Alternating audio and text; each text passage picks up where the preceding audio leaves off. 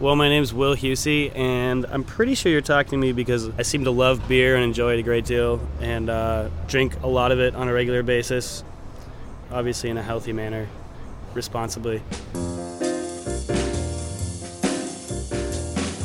I did spend a great deal of time the first year in Oregon, like drinking as much local beer as possible.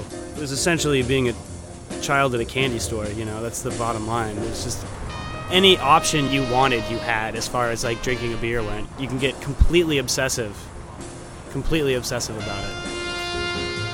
I guess there are three major aspects that I see to the beer culture in Portland. The first one is the fact that we grow most of the hops used in the United States. Number two is people like here like to enjoy themselves, which easily translates into drinking beer on a regular basis.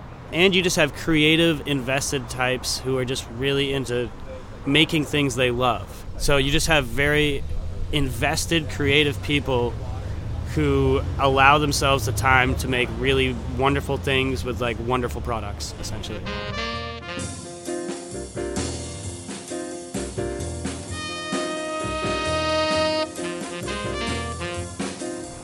I don't know. When I drink a beer, I really like to think about like the work and thought process that went into it. You know, it's kind of like looking at a painting to me in a way.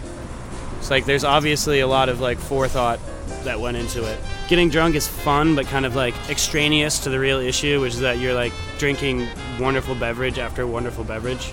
People can do incredible things with the taste of beer, and I just have fallen in love with that weird combination of malt, hops, and water. And yeast. Can't forget the yeast.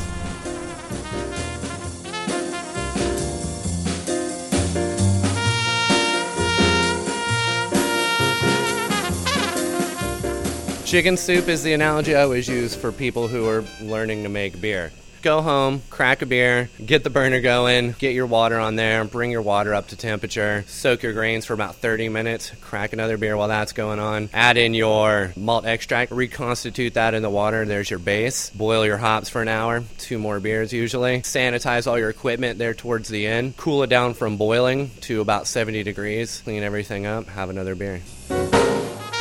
My name's Aaron Gillum. I'm the manager of the homebrew store here at Portland New Brew Pub.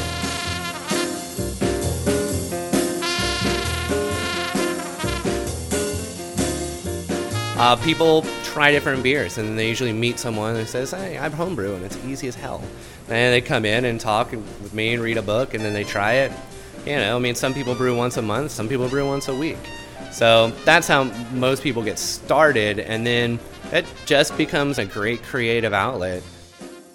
There's a crazy, crazy combination of people that brew all the way from, you know, really young to really old, very conservative to very hippie radical, you know. And it's like when you make a soup versus buying a soup, you can taste the love that someone put into caramelizing those onions or whatever, and that's what matters. That's what makes good beer. barley wine, American brown ale, American IPA, Belgian blonde, Belgian dark See, strong, English Belgian triple, IPA, guard, blonde ale. You could find every style of beer in Portland, and that's what makes Portland unique. Beervana, man. That's exactly what it is. Martin, Smoked beer, Scottish heavy, ale, Martin, Witbier, Weizenbock, Vienna Lager, Sweet Stout.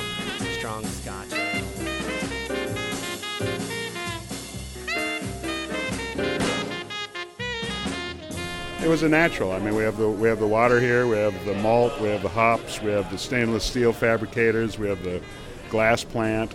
It's all here. Plus, we had um, Portland's kind of um, own idea of you know we're going to do things our own damn way. I'm John Foyston. I've been uh, writing about craft beer in um, Portland and Oregon for um, almost 20 years. Generally, a craft beer is, is what you're going to call a full flavored beer and generally made with attention and care to detail. Somebody from Germany would think that Portland was populated by raving hopheads. I mean, people who loved hops, and they'd be right.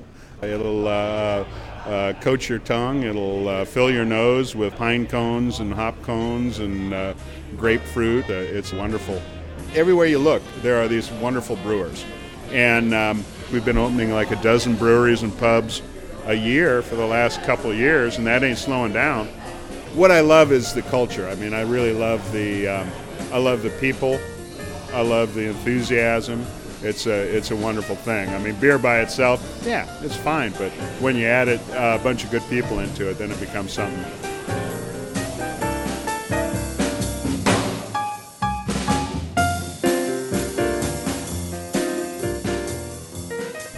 I love being the barkeeper. It's like every book you've ever read, every movie you've ever seen, you know, um, stories. There's always a bartender in there. Like I'm like really excited to be a part of that. I want to do this for the rest of my life, which is probably not that long, but whatever, you know.